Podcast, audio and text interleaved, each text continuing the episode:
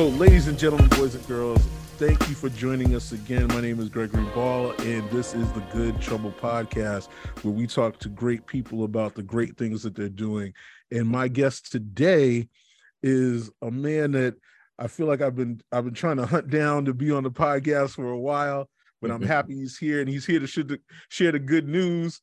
And and I feel like it's almost appropriate to have have you here because you actually um interacted and knew the man who was the inspiration for the for the title of the podcast. Ladies and gentlemen, join join me in welcoming the Reverend Willie Bodrick. How are you? I'm well. I'm well, Greg. Uh, truly appreciate you having me on today, and uh, excited to to finally be on the podcast. and uh, I love the title "Good Trouble" because John Lewis uh, is such a legend, uh, not only to me but to so many. Uh, I'm originally from Atlanta, Georgia, born and raised, and I mm-hmm. was blessed that he was my congressman my entire life, and even more so blessed. I live right down the street from him, so I could drive my bike right by his house all the time and know that the congressman was right down the street. And so uh, it was a blessing to be able to see his work, see his legacy, uh, mm-hmm. uh, his advocacy, and uh, and watch him always get in good trouble because that was a good framework for me uh, in my life as I continue to do the advocacy work I do and uh, and the engagement that I do for community and, uh, and for, for for family. So I know it, if if if John Lewis is down the block, you couldn't get no trouble around you. You couldn't cut up at all in your neighborhood. well, you know, uh, you know, we, we were always trying to get in good trouble. That's really no, you know, him being in DC all the time, you know, you you you would see him in and out. You would know when he was there, when he wasn't there. Mm-hmm. Uh, but you know, you know, people like John Lewis, you know, you think of the legacy of the Reverend Dr. Martin Luther King.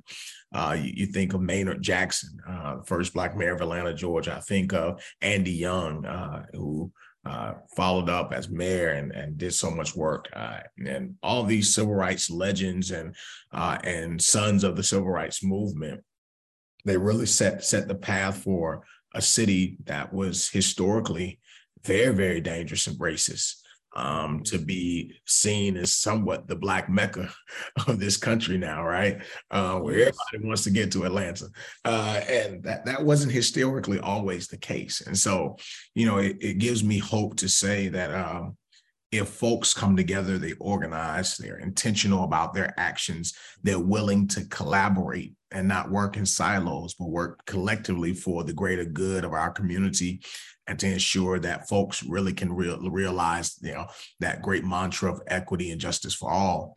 Um, you know that that's something that can be realized for not only uh, our communities across this country, but particularly for Black folks in this nation uh, who are continually fighting to address the social determinants um, that have been barriers in many ways, and to try to liberate ourselves um, to ensure that each and every one of us and our families and our communities uh, can be healthy and whole uh, and, and, have access and opportunity. Yeah. So for you know, let's let's start and tell a little bit of, of the of the backstory because I think that the the journey for you to get to Boston is just is just interesting, and for you to end up at 12th Baptist, um, considering you're you're a son of Atlanta, is I always I always am amazed when people from the South who are in nice warm weather climates come up here and decide to stay. So when you um when you finished high school like or tell me tell me a little bit about when you were growing up. You know obviously yeah. you were in this incredible neighborhood where people you're seeing kind of people who are doing the work on a regular basis. How did that inform you and kind of set you on your path? Well i always start with my, my, my parents. Um, i was blessed mm-hmm. two loving parents. Uh, my father was a pastor as well. He also uh, was a a career counselor at the atlanta job corps center for over 30 years. Um, you know my mother uh, was an educator in Atlanta public schools. Um, I, I, was very blessed to grow up in a community and in a neighborhood uh, in Southwest Atlanta, Georgia, uh, which uh, some know as the SWATs. Uh, mm-hmm. To grow up in this neighborhood where I was able to see the great breadth of Blackness. Um, from a child. Uh, I remember going to Greenbrier Early Learning Academies, and uh, and and early in the morning we learned lift every voice and sing as children. We learned uh, we we learned our Pledge of Allegiance as well as uh, you know you know we got to learn all the great great things about Black culture. And one of the things that they would play every single morning when we were children was James Brown, "Say It Loud, I'm Black and I'm Proud." And so that type of shaping and forming of uh, affirming my blackness uh, as a little black child only continued to blossom. Um, I went on to go to Continental Colony Elementary School, uh, which is Atlanta Public School System, Ralph Johnson Bunche Middle School, uh, Benjamin Elijah Mays High School. I was a multi-sport athlete, uh, baseball and football primarily. Um, I grew up playing the saxophone uh, in my public school system, uh, and uh, you know played that all the way until I we went on to college, and I still have a sax, E flat alto, in, at the house. Um, I, I you know grew up you know in a community that was loving, but yet I also grew up in a community that that at times you know you recognize that there there were varied experiences within the black community.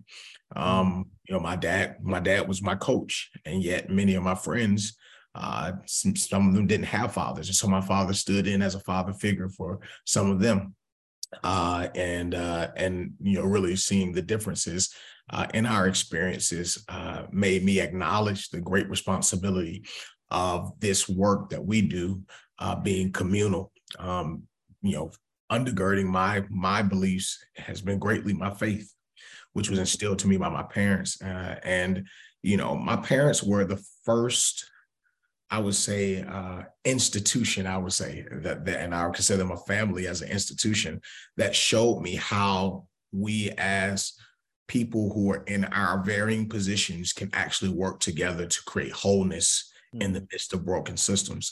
Um, my, my mother was an educator. She she taught uh, at you know at George High School, and which eventually became South Atlanta, and then she went to DM Therrell High School. My dad was at the Job Corps Center, one of the first institutional fixes I ever saw uh, when I recognized that there was a social safety, safety net that was broken for a lot of people was when there was ever a young person that dropped out of college, high school in, in my mother's high school, and they were within her network.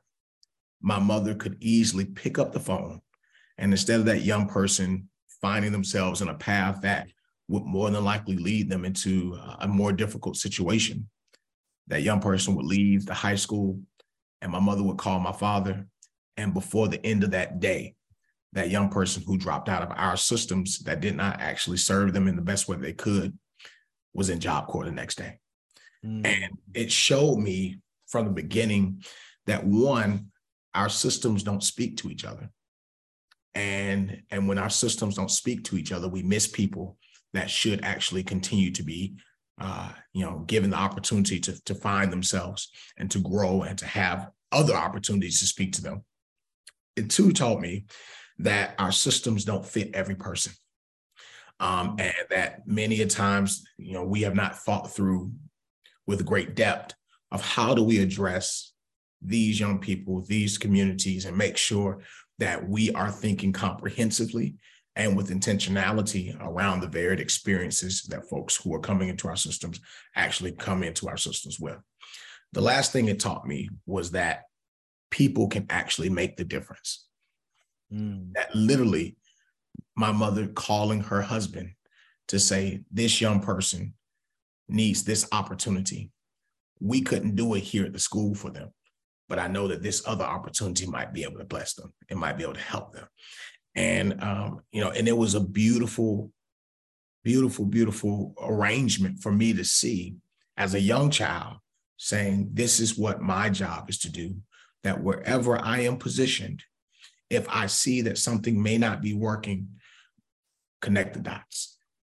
Mm-hmm. And I think that's really what that village mantra is really all about. That's what that that that great idea. It takes a village to raise a child. It takes a village to to sustain a community.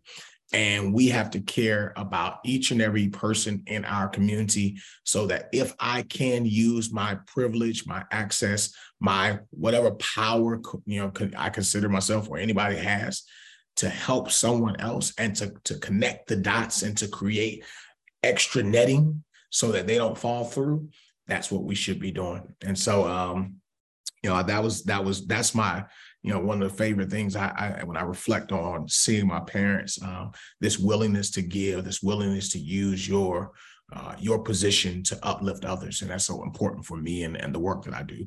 Um, I leave I leave uh, Mays High School, um, which uh, you know if you notice in Atlanta, many of our high schools are named after civil rights legends and African American yes. greats. Um, our rivals high schools was Frederick Douglass and Booker T. Washington. So, you know, in Frederick Douglass, if that was where what Killer Mike, T.I., that's they were there. Yeah, yeah, yeah, yeah, yeah.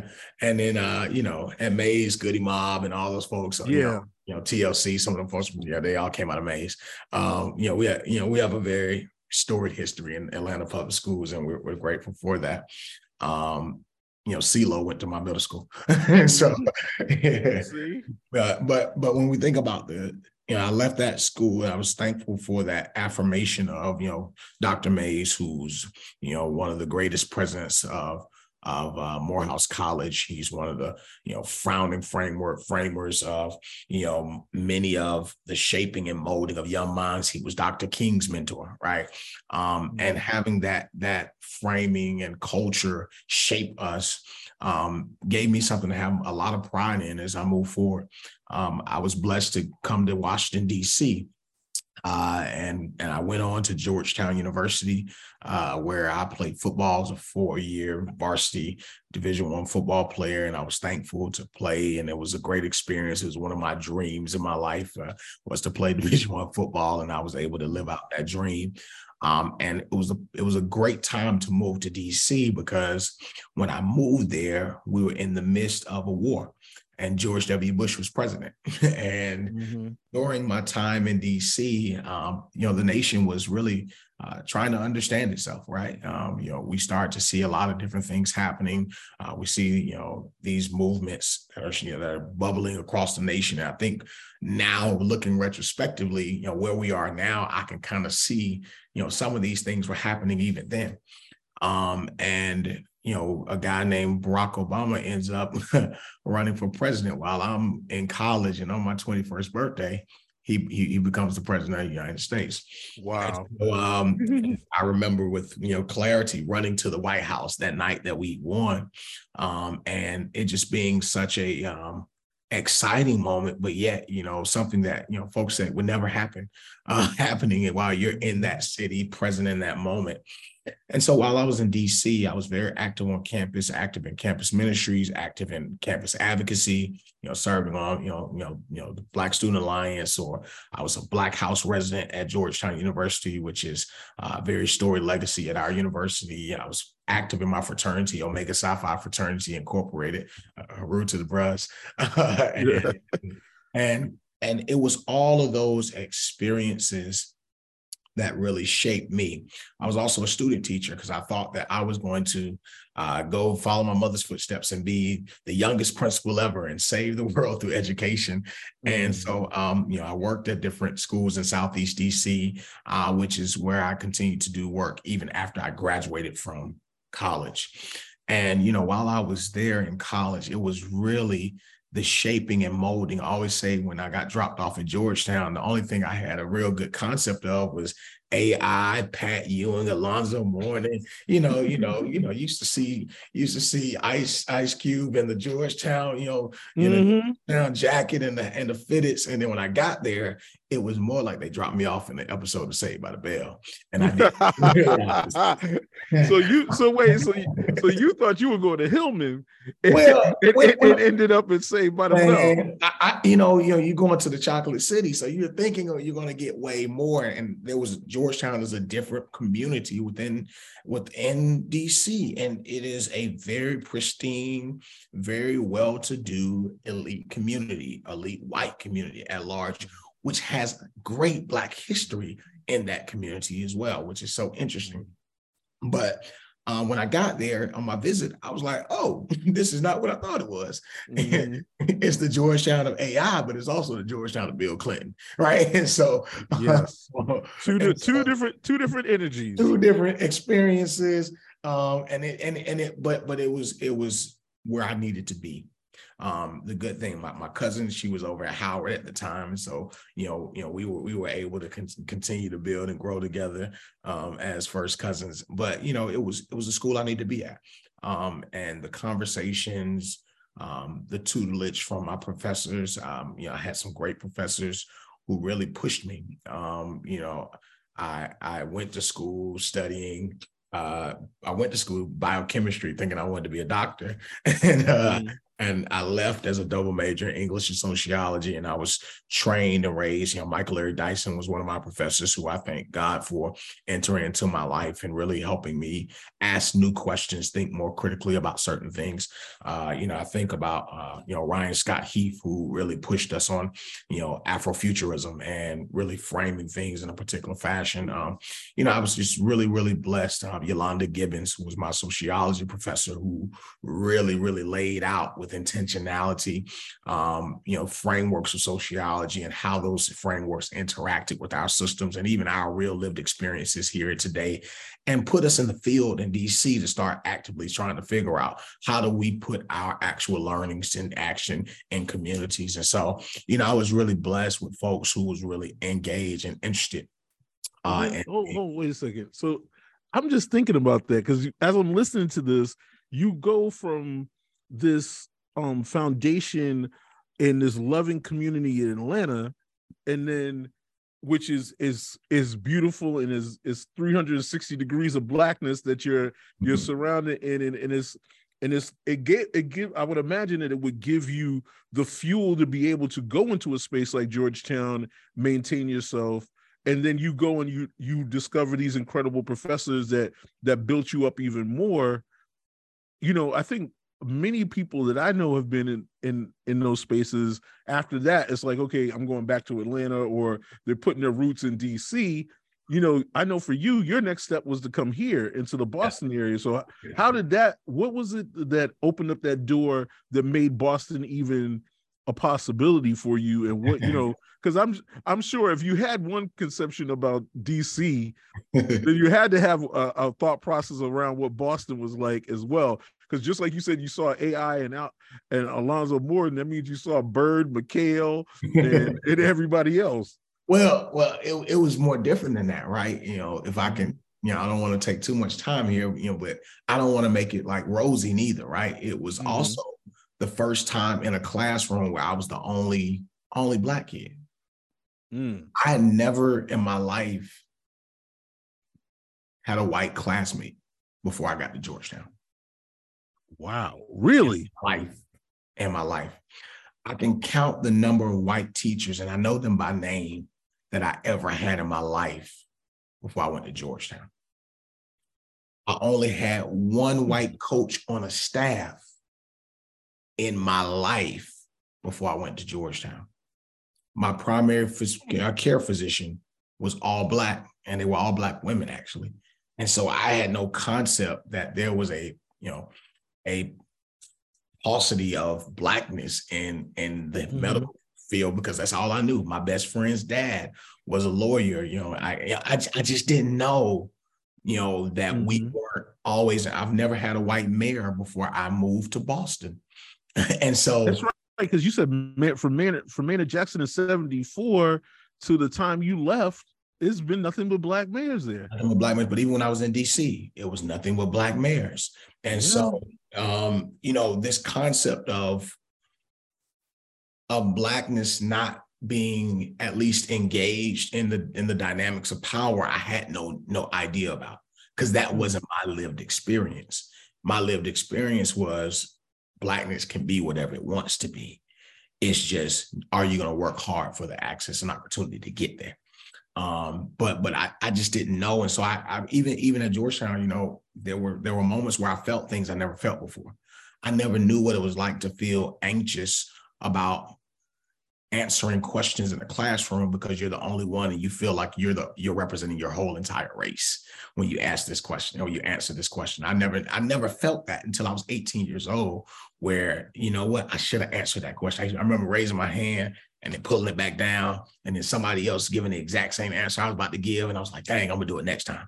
I never had that feeling until I was 18 years old in college. So there was a lot of things, even around whiteness within the constructions of my mind that were both mediated or framed for me that I didn't even know I needed to process through. And wow. those were the things that I had to work through to get to the place where I'm today, where I can walk in any room and I can be my authentic self without having to compromise the ways in which I navigate and I and and and that comes with both sharpening education, but some of that just comes with lived experiences of peeling back layers of self. And sometimes you have to peel back layers of self that you don't even know you need to peel back.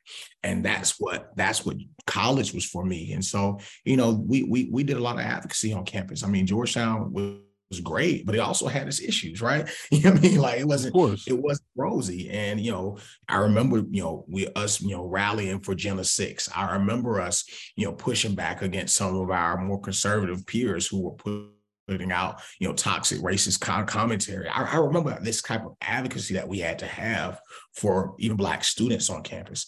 And so, you know, for me, when I left school, I was trying to figure out how am I going to one do something I really love to do, and then mm-hmm. two, how do I actually address some of the issues that I was even struggling with, even while I was in college? Like, you know, how do we fix this brokenness in our systems, in our governance, in our communities, um, and make sure people really can live whole? That was the that was the goal. And and so um, when I when I left college, I went to go work in Southeast DC.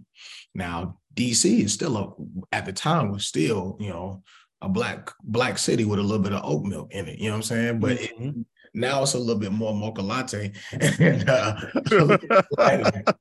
it's, it's, not quite the chocolate city it used to be. But you know, black folks are still there in great numbers.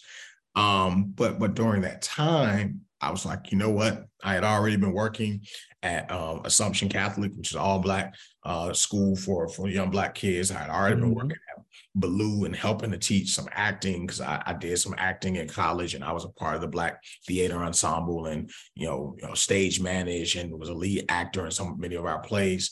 And so I was engaged in that way. And then so I said, you know what, I'm I'm really trying to be be a be a educator. And I went to to work at the Seed Public Charter School in Southeast DC. I taught reading comprehension to middle schoolers. Um, and because this school was a quasi boarding school, in the city of DC, they would board from Sunday to Thursday, Sunday to Friday, and they would go home on the weekends. And so um, I'll be uh, a resident advisor. So my job literally was from 3 p.m. to almost midnight every night, and mm. uh, and working with these young men. Um, it was a joy. It was fun, you know, playing, growing. But I realized the limitations of even just centering just education. That there were other social determinants when these young men went home that they were trying to work with. There were other social determinants when the young ladies went home that they were dealing with that they brought back into that school. And even trying to create a quasi boarding experience for them did not detach them from those real lived experiences of themselves and their families in DC.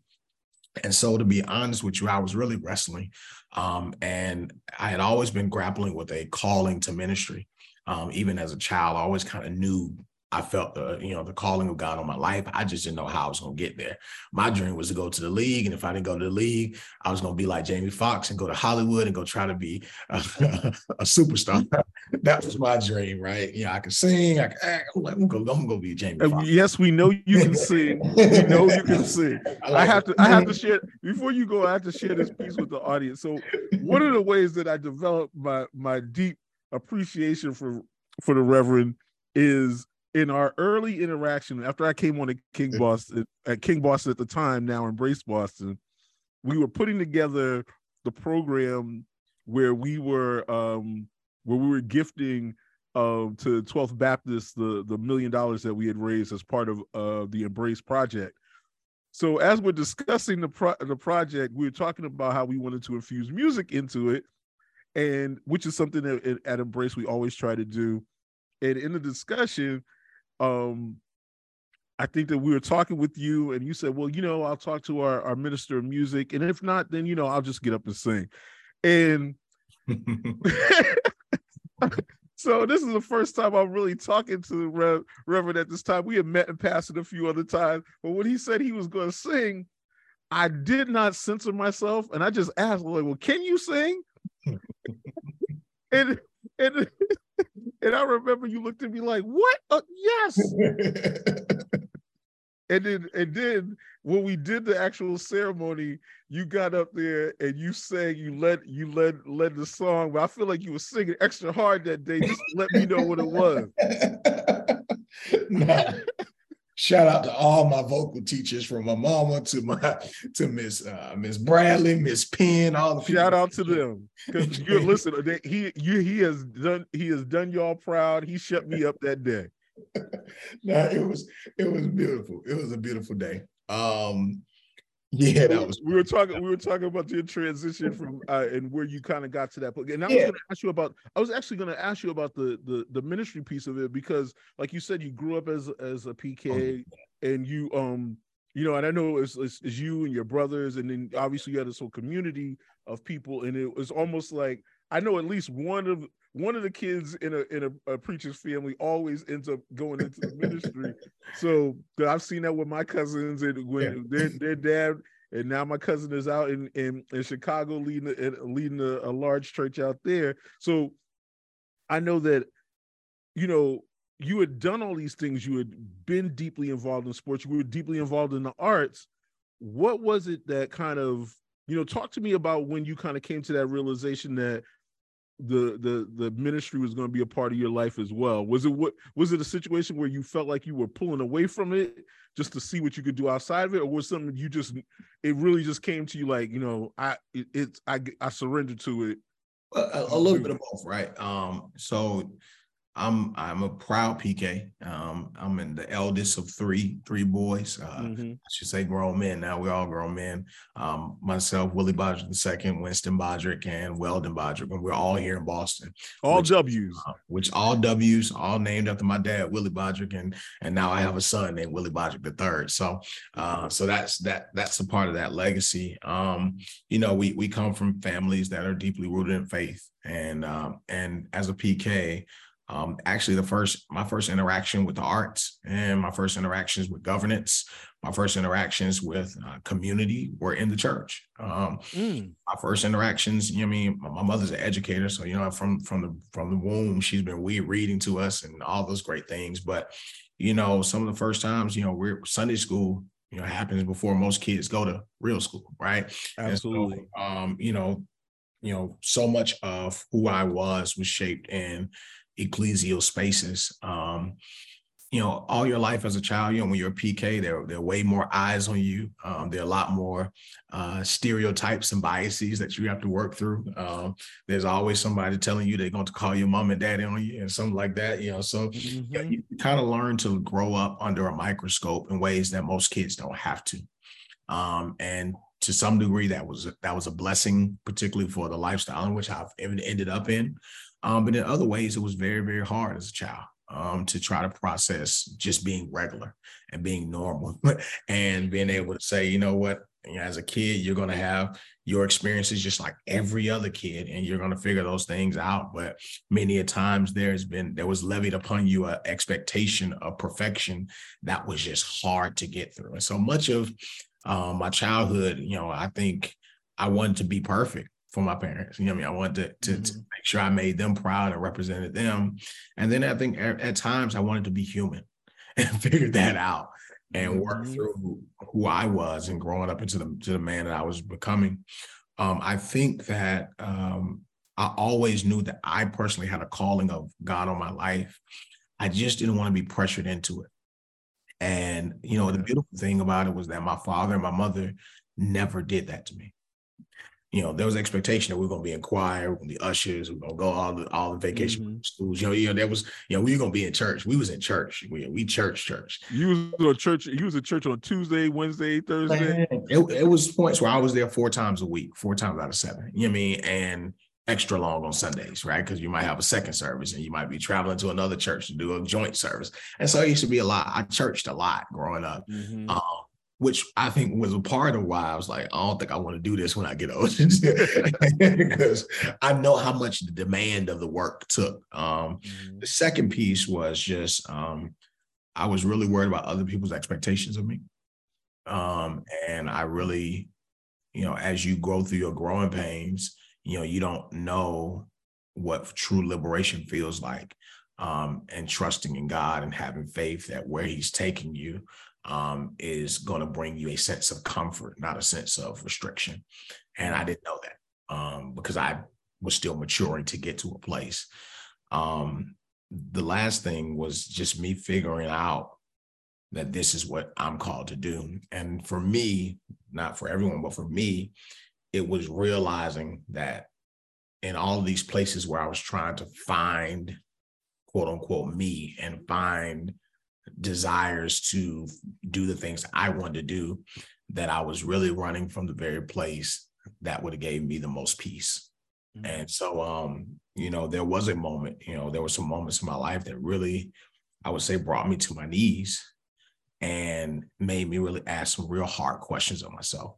and I remember when I uh, when I really started to feel it was probably right around the, my last year of college, transitioning into um, into you know graduating into man you know into, into life right you about to become a young professional haven't figured it out yet and i remember you know just really having this deep dive in biblical texts and all these things. I remember trying to, you know, figure out the intersections between, you know, race and ethics and all these things. I was studying religion, politics, you know, sociology. And I'm like, you know, this one space and religion allowed me to engage all these multidisciplinary ideas and thoughts that I was grappling with um, and bring, hopefully struggle with some sense of understanding for them.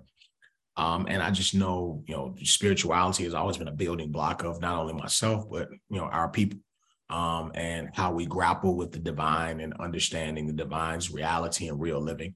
Um, much of our liberation movements have been rooted in faith movements. Um, mm-hmm. You, think of James Hal Cone, you know, and you know, Black liberation of uh, theology, and you think about you know so many others who have helped to build out that you know you can't you can't ignore faith even if people have struggled with faith, right?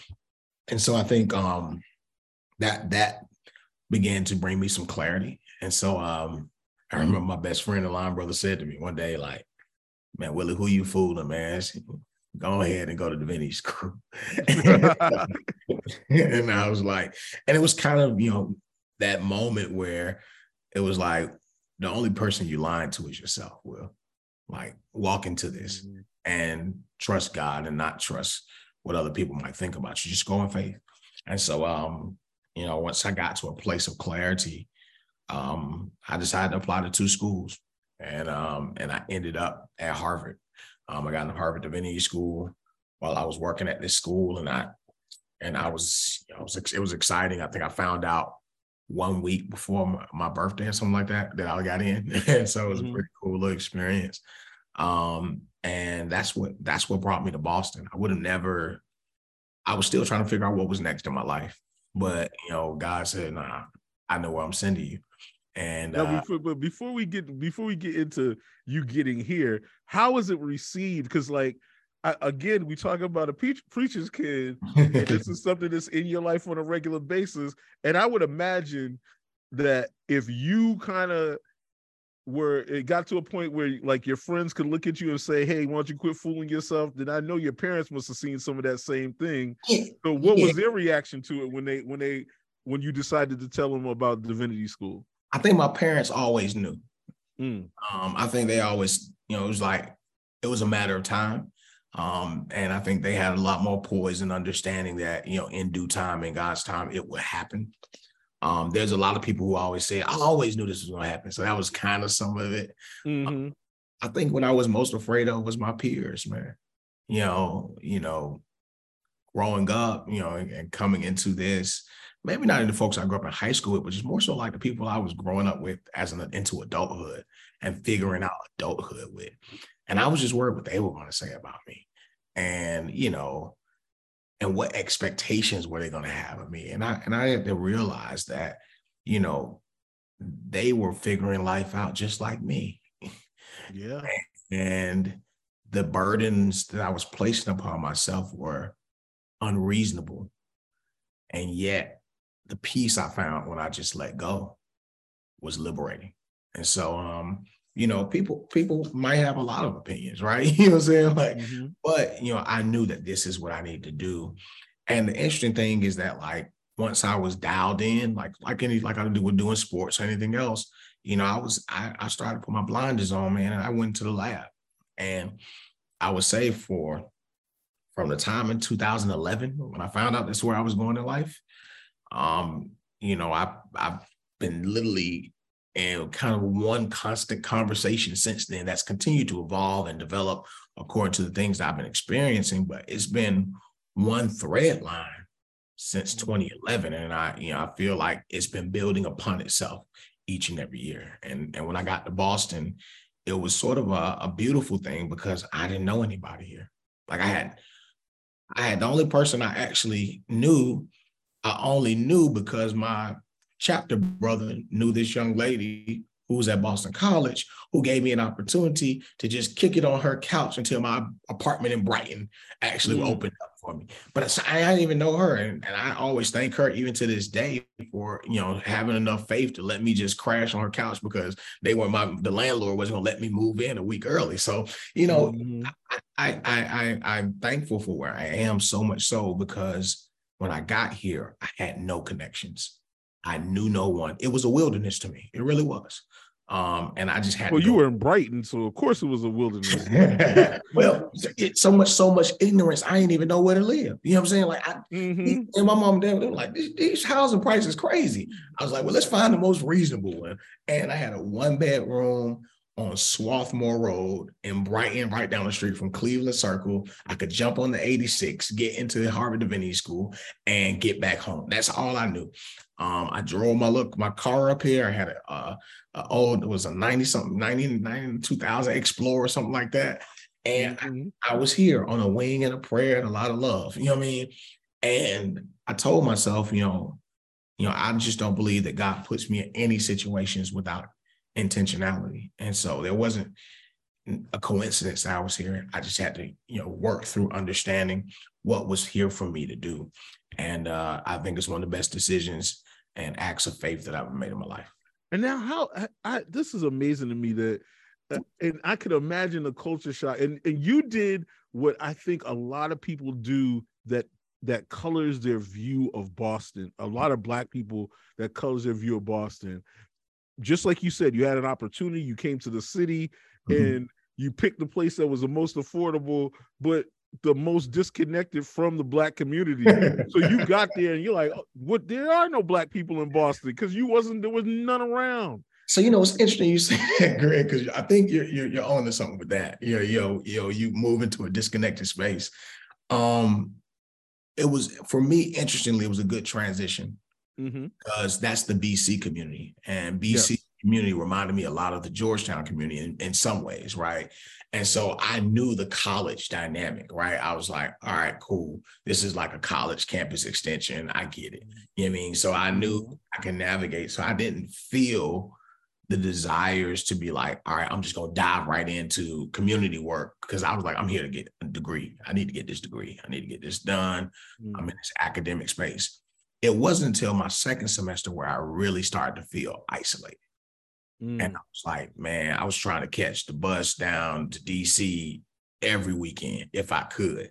You know, some weekends I just and all you had to do was take the 66 the other direction. You know what I'm saying? I know I that you was out there, you ain't know where to get a haircut, you ain't know what was going on. Man, I was going, man, I was going to because I had some classmates that was here. Man, I was going all the way to Medford for a haircut and because it was right down the backside of Somerville, and that's yep. that's what they would tell me. That's where all the guys went to go get their haircut. I used to go to the spot in Cambridge, but they were taking too long. I was like, I can't wait three hours for no haircut, bro. So I was going to Medford, and uh, and, and so you know, you know, there's a there's a learning gap of any any space you walk into. Mm-hmm.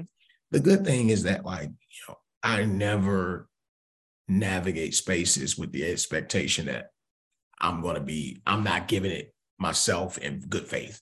So I came into the space in good faith. One of the best blessings I had two people that I really want. I'm thankful for. You know, one of them was a, was a classmate named Charles Hill who went to Morehouse.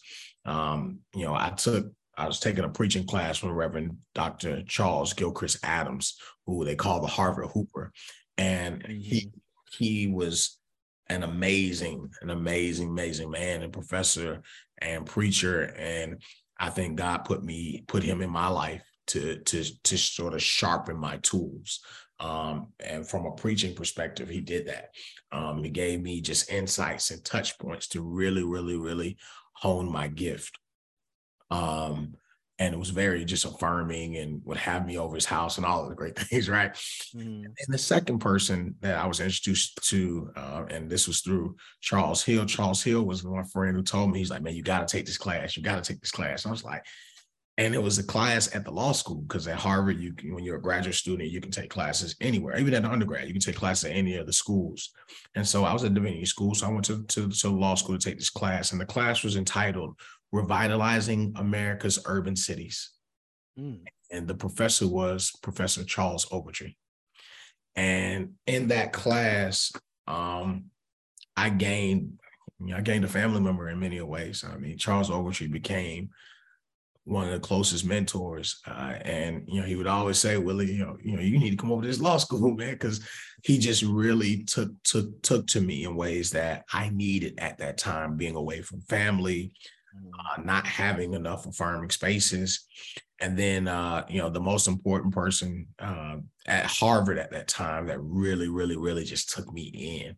Uh, between him and Ogletree and Adams, they just really, really took me in in ways that um, I needed. You know, it was, uh, Ogletree would, you know, we have lunch almost every other week. You know I mean? It was just like it mm-hmm. was a good relationship. And uh and you know, when when the cast of the wire came, I was there with them. You know what I mean? When, when I was there that day too. Yeah, yeah, yeah. I was there that day too. I actually when, I interviewed um uh Jamie Hector.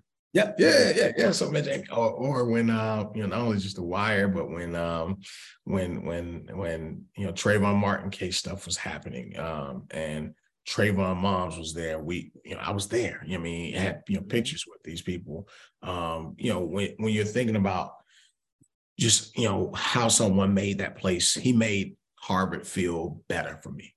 Um, not that I wasn't doing, I did very well academically, but I didn't feel community always, and that was a huge piece um, in having him. And in that class was also uh, a young bright rising star that you may have all met before, named Michelle Wu. Um, mm. and it was Professor Ogletree that introduced me and Michelle over 12 years ago, and we've been we've been good partners in this work ever since.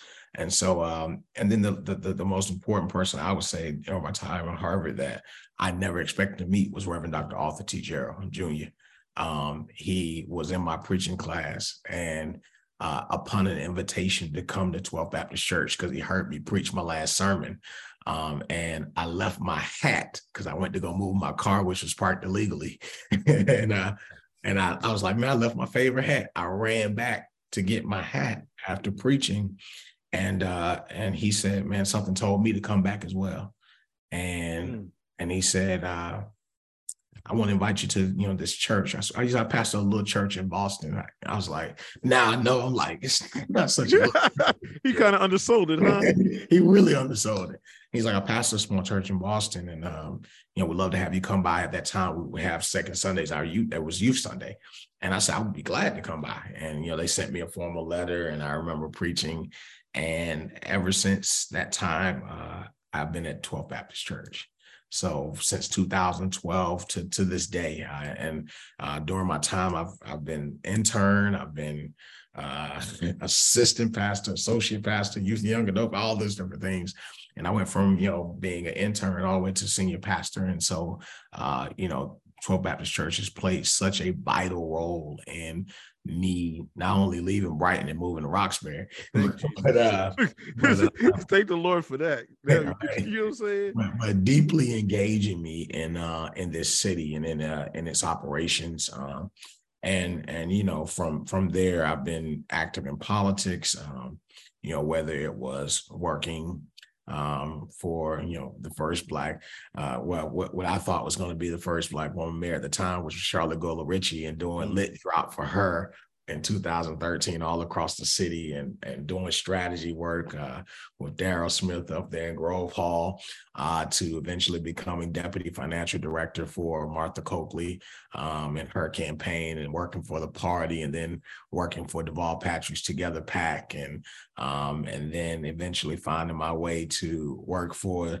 what at the time was the Attorney General of Massachusetts, uh, who was Maura Healey, and uh, you know, helping to run outreach and engagement for the state at 26. Um, before that, I was at the Olympic bid, uh, Boston 2024. So I mean, it, it, just really blossomed in my engagements, um, and then um, and and and really, really, really, you know, put me in the center of, you know, Boston civic and social life here uh, in the city. But how I, now it's interesting because so many times we hear people, you know, especially here in America, we talk about the separation of church and state, but it feels like for you that, especially with a with a with a place like 12th Baptist, is like there's a synergy between um being active in the community and being advocates in the community and the faith. Like how were was was that one of the reasons why like 12 felt like the place for you to be well you know it's interesting you know i I didn't know with great depth the history of 12 Baptists until I came to 12 Baptists. Um, funny story. Um, my first year at Divinity School uh, in Louisville, Kentucky, uh, I had a roommate at this preaching conference um, by the name of Segun Idowu. Wow. And uh, he and my brother were both at Morehouse College at the same time uh, when we were roommates. And while I was I was at Harvard Divinity School at the time, and he was like, "Yeah, you got to come by my church one day." Da, da, da, da, telling me all this great history, and I never put two and two together that that was the church. So the first wow. time preaching at twelve, um, the first person I see on the front row is guess who? And wow. So, and shout out to Segun, who's uh, our chief of economic empowerment and is doing amazing work for the city. Um, but you know, when I when I got here, you know, it's interesting because you know, being in DC, um, I feel like there were moments among my life where God kind of put little hints along the way. Mm-hmm. There's a plaque of Leonard Grimes in DC, and it's in the area um, and uh, between somewhere in the areas between Georgetown and Foggy Bottom, it's a plaque and it's of Leonard Grimes. Leonard Grimes is actually the first pastor of 12 Baptist Church um, in wow. 1848. Um, after I tell you this beautiful history story of us, but you know, understanding Leonard Grimes and seeing that, I know I saw that before. And so when I got to 12, I was like, why does this name sound so familiar? I go back to DC and I remember reading this plaque while I was in college of Leonard Grimes. And I knew exactly where it was. And I was like, man, he's been dropping, God's been dropping hints on me the whole time. And I just missed them. Or I just didn't realize the, the significance mm-hmm. of them. Um, you know, what, what really drew me to 12 was Pastor Gerald, to be honest with you, but what really what kept me and what was so promising was the great history. I mean, we we we date our history all the way back to 1805, uh, the African Meeting House, right? And you know, it's you know, our church is is an amazing story of you know these great folks who were definitely committed to creating spaces for Bostonians, particularly Black spaces. Um, and one of those first spaces is the African Meeting House, which became the African Baptist Church. And when you think about the history of our church, you got to talk about the Reverend Thomas Paul. And Reverend Thomas Paul uh, is the one, along with Cato Gardner and MC Scipio, they do the work of building a Black community and, and building a Black faith space. They were once in Franklin Hall and then eventually in Faneuil Hall, and they build this budding Black faith community. Um, and, and for from 1805 all the way to about 1838, you know, where George Black becomes pastor, you know, the first African Baptist church becomes the first independent Baptist church of color. And in 1838, as you know, when you think about the history of our city, um, there was a lot of things happening. And what's most active is this conversation around slavery. Um, yeah. What are we going to do about slavery? Um, and we began to see this development of uh, advocacy. These abolitionists and the African Meeting House is one of those main places where these abolitionists are, are anchoring themselves. And yet within the church, as George Black is pastoring the African uh, Baptist Church, he changes the name to the First Independent Independent Baptist Church of Color. And the church is growing, but what's also growing is the schism around slavery.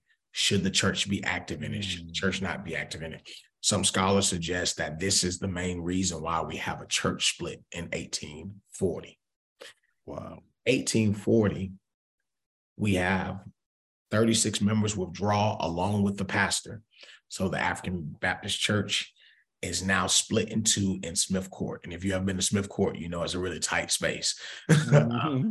They're split into in Smith Court. And for two years, both churches are arguing about which church is the bona fide church. Hmm. So I always make the joke. If you remember when, uh, you know, uh, I always watched the Temptation movie. For you remember there was at one point there were two groups. Yes, two Temptation groups. They had split.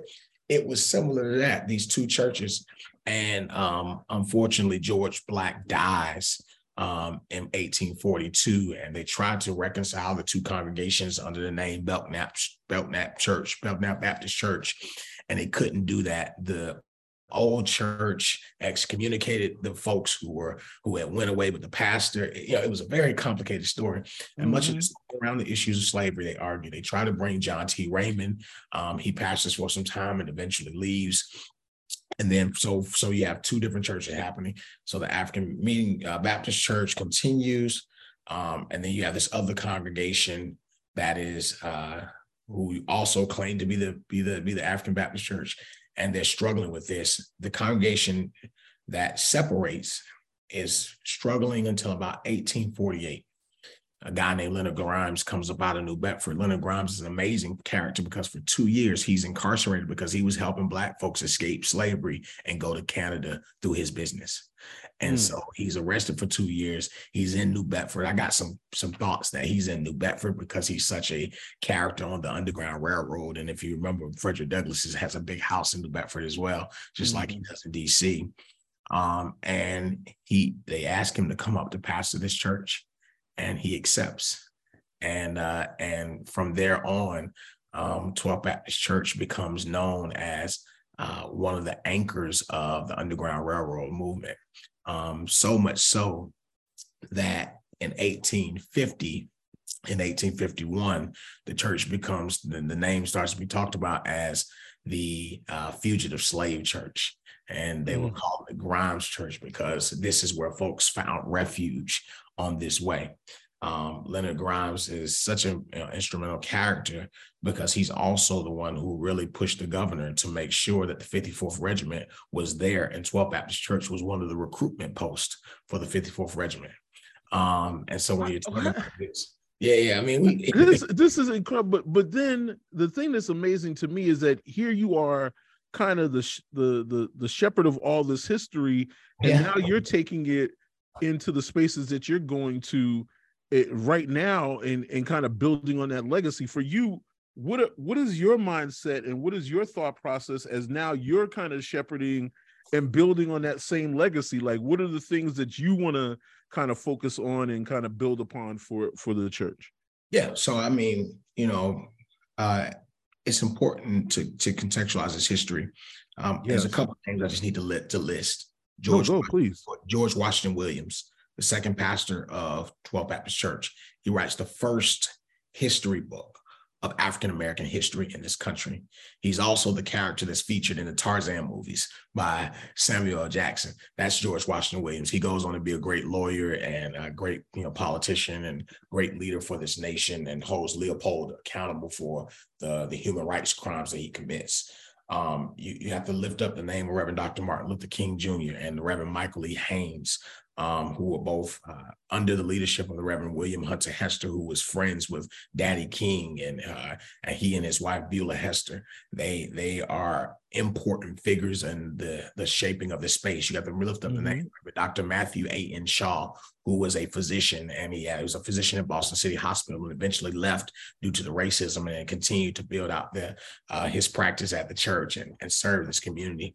You got to lift up, uh, you know, many names, Reverend Dr. Gerald and others who have been invested. And so, um, you know, when when I think about our history and what we've done, I, I think about all that great work, you know, and the work of so many folks who helped bring this along. Um, you know, when, when you're thinking about what we need to do in this moment, you know, I, I came into the pastorate at probably a very tumultuous time, um, COVID 19. Um, mm. And And what we knew at that time was COVID exacerbated what we already knew were pre-existing conditions that were happening in our community. Yes. Not only did people need spiritual healing, they lead they needed literal physical healing as well. And so one of the things that uh, 12 Baptist Church has always been has been a space for uh, thinking critically about how do we both bring about both spiritual and uh, and spiritual wholeness as well as physical and social wholeness to our community. Um, we saw that in, in, COVID where we went straight to work. Um, we knew that you know, the vaccine wasn't going to be there for some time. So we knew folks needed opportunity. They needed jobs. They needed they needed uh, they needed food. They needed healthcare. Um, the reality is that was there was a lot of you know employment insecurity. There was a lot of food insecurity. There was housing insecurity. And what we did was rolled up our sleeves. Um, we fed um, through our food pantry. Um, each year, we fed over 15,000 people. Um, we we had special um, you know deliveries that were made with intentionality for folks during particularly holiday seasons to make sure no one didn't go without food. Um, when, when when folks, um, I don't know if you remember, during that difficult time, there were people uh, we were going through a, a scare um, with the nation around you know um, jobs and, and, things of that nature, and we began to say, mm-hmm. look, we need to have a social safety net. And we gave funding to folks whose jobs were on the lines and who did not, were not sure they were going to get paid um, when they, we had the furlough. Beyond that, we, uh, we, we began to help folks who needed uh, access to capital for housing security. And so uh, we, we, in many situations, we paid back rent for folks who would, would have been evicted from their homes. Um, and so for me, it was how do we make the gospel of Jesus Christ real in the lives of people? Um, and we work with our partners in government and in philanthropy, our partners uh, in, in industry. Um, you know, I mean, we, we, partnered with some folks where Uber provided free rides during the pandemic so that people could get around, and we provided that through the church. Um, and so we were trying to be very intentional about what we needed to do in this particular moment to make sure that folks had what they needed.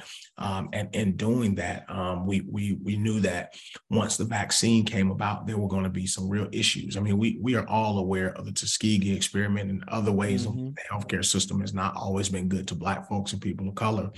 Um, and so we knew that the challenges before us had to be real, um, and and we had to actually address them with intimacy, with compassion, and with understanding and with with education. And so we partnered. Uh, we we brought in a physician to really take live questions before the pandemic, before the vaccine, right before the vaccine was about to drop, and we went through every single question. We um, we we stayed up all night, had over 900 people attentive on that.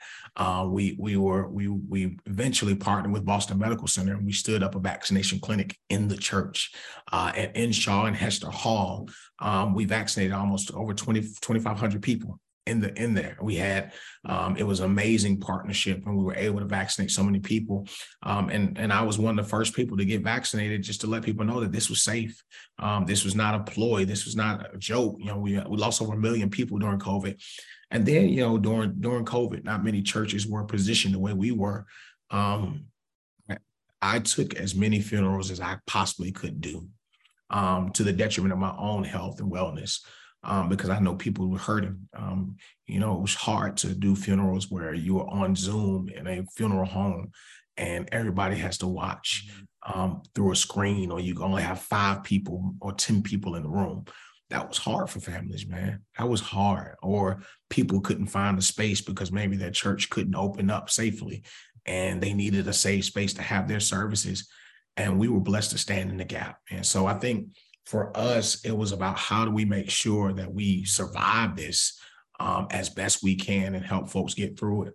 The next piece of this is like, how do we have, continue to have further impact? We have a preschool at our church. We have an after school and summer enrichment program.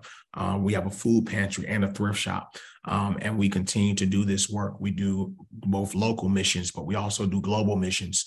Uh, we have an orphanage in Honduras that we support each and every year, and we, we give them uh, much love and support and funding for uh, development projects in their area, as well as food for the young people and, and clothing. Uh, we have a school in Liberia that we support, um, and we uh, recently someone stole this area. They only have a water pump Someone stole the piece that would allow the water to be pumped in the community. And uh, 12 Baptist Church stood up and we, we gathered the funds and we replaced that. Um, when people have had issues all across the country, when there have been major issues, we've been willing to, to gather funds to do that work. Um, last year. I think we we are uh, as a faith community, we're one of the largest givers to the United Negro College Fund, and uh, and internally as well, we gave over sixty something thousand dollars away um, for for scholarships to our young people in our church, and uh, and and that's a part of who we are. Um, we, we've we've continued to do this work, and we continue to do that. We have a Girl Scout troop, and they've they've already had my thin mints ready for me when cookie season came. so so we we we try to do that. I think where we're going is how do we have a greater impact? Um, we have affordable housing that we provide to residents, and we we want to scale that we, we know that the housing is an issue and we want to create more accessible, affordable housing in this city. Uh, we want to create more spaces for commercial development uh, and for folks uh, to have opportunities to, to be uh, uh, entrepreneurial as well as to support those who are already doing the work and just need the space. Mm. we're continuing to want to build a space and a church that can continue to service the community. Um, for years, Metco used our space, and for years, the NAACP used our space. And so, you know, we want to continue to create more spaces for our community, but also more spaces for our church and how do we continue to grow our community. The blessing of COVID is that we've been able to grow exponentially. Uh, one of the projects that I've been working on as of recent is really serving our seniors. Um, so many of our seniors have been neglected during the season and during this process and, mm-hmm. and really struggled uh, from connection. And so we will really worked on uh, amplifying our spaces uh, so that it can be more accessible. One of the things we're going to be moving on uh, as of recent is getting, uh, we've been having classes. We have a Zoom class for anybody who wants it, but particularly our seniors who were struggling with Zoom and these other features that are arguably here to stay. Um, and then uh, when you think about, you know, we, are going to be getting um, working on a project where we're getting all of our seniors uh, laptop computers um, and doing the training for them to try to connect and close that digital divide that we have. Um, and, and, we have seniors training seniors, and it's a beautiful thing uh, to see that process of intentionality. And then we're really digging deep on on on on our, our investing in our young people um, creating more opportunities for our young people, uh, hiring and, and, giving programming, and and and really shaping and molding the future leaders of this city. But most the last piece is really telling our story, uh, Greg. This is what's important. Um, there's a story to be told of uh, Black resilience, Black history, um, of Black love, uh, of Black advocacy, and I think. Um, one of the stories that this nation deserves to hear is the 12th Baptist Church story. Uh, one of the conversations I think you know me and you've had previously is that the, the reason why it's so hard for people to come to this city is because what the nation hears about it is not consistent with what's happening on the ground. Absolutely. Those stories have been either suppressed or erased or have not been given the air to tell it. And so, um, you know, for me, you know, apart from that, that spirit of advocacy that comes from me, is pushing through that, you know what I mean, and saying, you know what, let's do what we need to do to tell these stories of folks who have been advocating for years. I always say uh, it's been Black folks in in Massachusetts since uh, since the first folks came to this country, and yeah. so and so um, it's hard to even tell this story. Um, and how can we even believe a narrative um, that only tells one limited scope of this city? Um, Black history has been here before many of other people have even gotten here. And we've got to be able to tell that story and lift those voices and make sure that our voices are heard.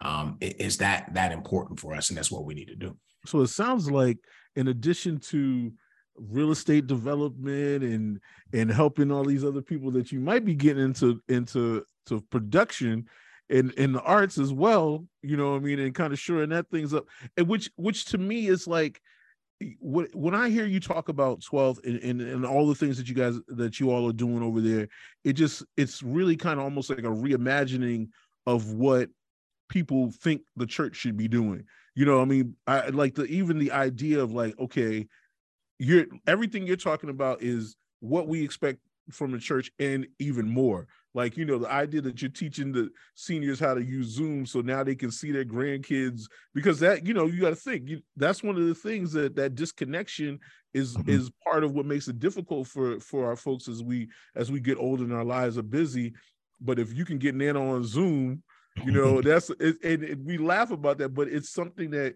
keeps them feeling rooted and, and and connected to the community and to their families as well. So that's definitely something that we can we can all stand behind you know. Well you know it's funny you say that um this past weekend so in our church we had we had five centenarians. We're down to four. We lost one this past year mm. the oldest member of our church is miss pauline thomas she's 105 years old this past weekend Wow. Um, and so um, she's Miss Bell, Miss Clara Bell, who we celebrated on the Embraces mother. And mm. uh, and her their their ancestors were actually married by the first pastor of 12 Baptist Church, Leonard Grimes. And so when we talk about this history, I always talk about how history is not just um, something that was you know something we can we can see in the distance. It's something that lives with us right now. And uh, and we celebrated her 105th birthday in person and on Zoom. And we were on Zoom with family all across the nation. And I was just thinking, like, she's been a member of our church for I think 95 years. And so um, how long she's seen six different pastors. She saw Reverend Shaw, Reverend Hester, Reverend Haynes, Reverend Gerald Five, and me, right? And so she saw, you know, the last five pastors, um, and two of those guys were 40-year guys. So uh, she's been around a long time um, or she came in on the back end of one person and and seen and she's still here with us today and i think about the importance of storytelling of mm-hmm. narratives of how many stories have we missed by not telling each and every story and lifting those voices up and so it's very important for us um, and and it's important for us to do that work and I and listen, and today is an example of that storytelling. Thank you so much for for joining me. I, it's been a long time coming, and we didn't even listen. And there's a there's a there's another hour and some change that we can yeah, do man, we on, on, that we didn't even get to your rap. We didn't even get to your rap career. You know what I'm saying? I didn't tell you about that, right? Yeah, exactly. You, you, back, you, back in the day, up, yeah, you slipped up and let me know about that. So we're gonna say that for the that was time fun. come on the we'll show. come back. I'll come back. I'll come back. You know, uh, Yo, I, I appreciate you so much for taking the time to join likewise, us, man, and just man. sharing likewise. so much of this journey. And it, it's so great to hear so much of what you came through and kind of the vision of where where Twelfth is going in the future. And I, I, appreciate you so much for being a part of the Good Trouble podcast. Man, I, well, I look forward to continue to get in good trouble with you, man. And I, I, think we're in a moment, we're in a window, and we should take advantage of that um, and really do the work of making sure that we bring about um, true justice, telling our stories, and most importantly, man, wholeness. I think that's what we seek, wholeness. So appreciate you, brother. Let's Absolutely. keep let's keep getting in good trouble together. Yes, that is the plan. So, ladies and gentlemen, thank you so much for joining us today. This has been an incredible story. Our guest, Reverend Reverend Willie Bodrick, has been just giving us a, a wealth of information, and I'm so happy that he's here. And listen, you guys tune in. Make sure you're here for the next episode of Good Trouble.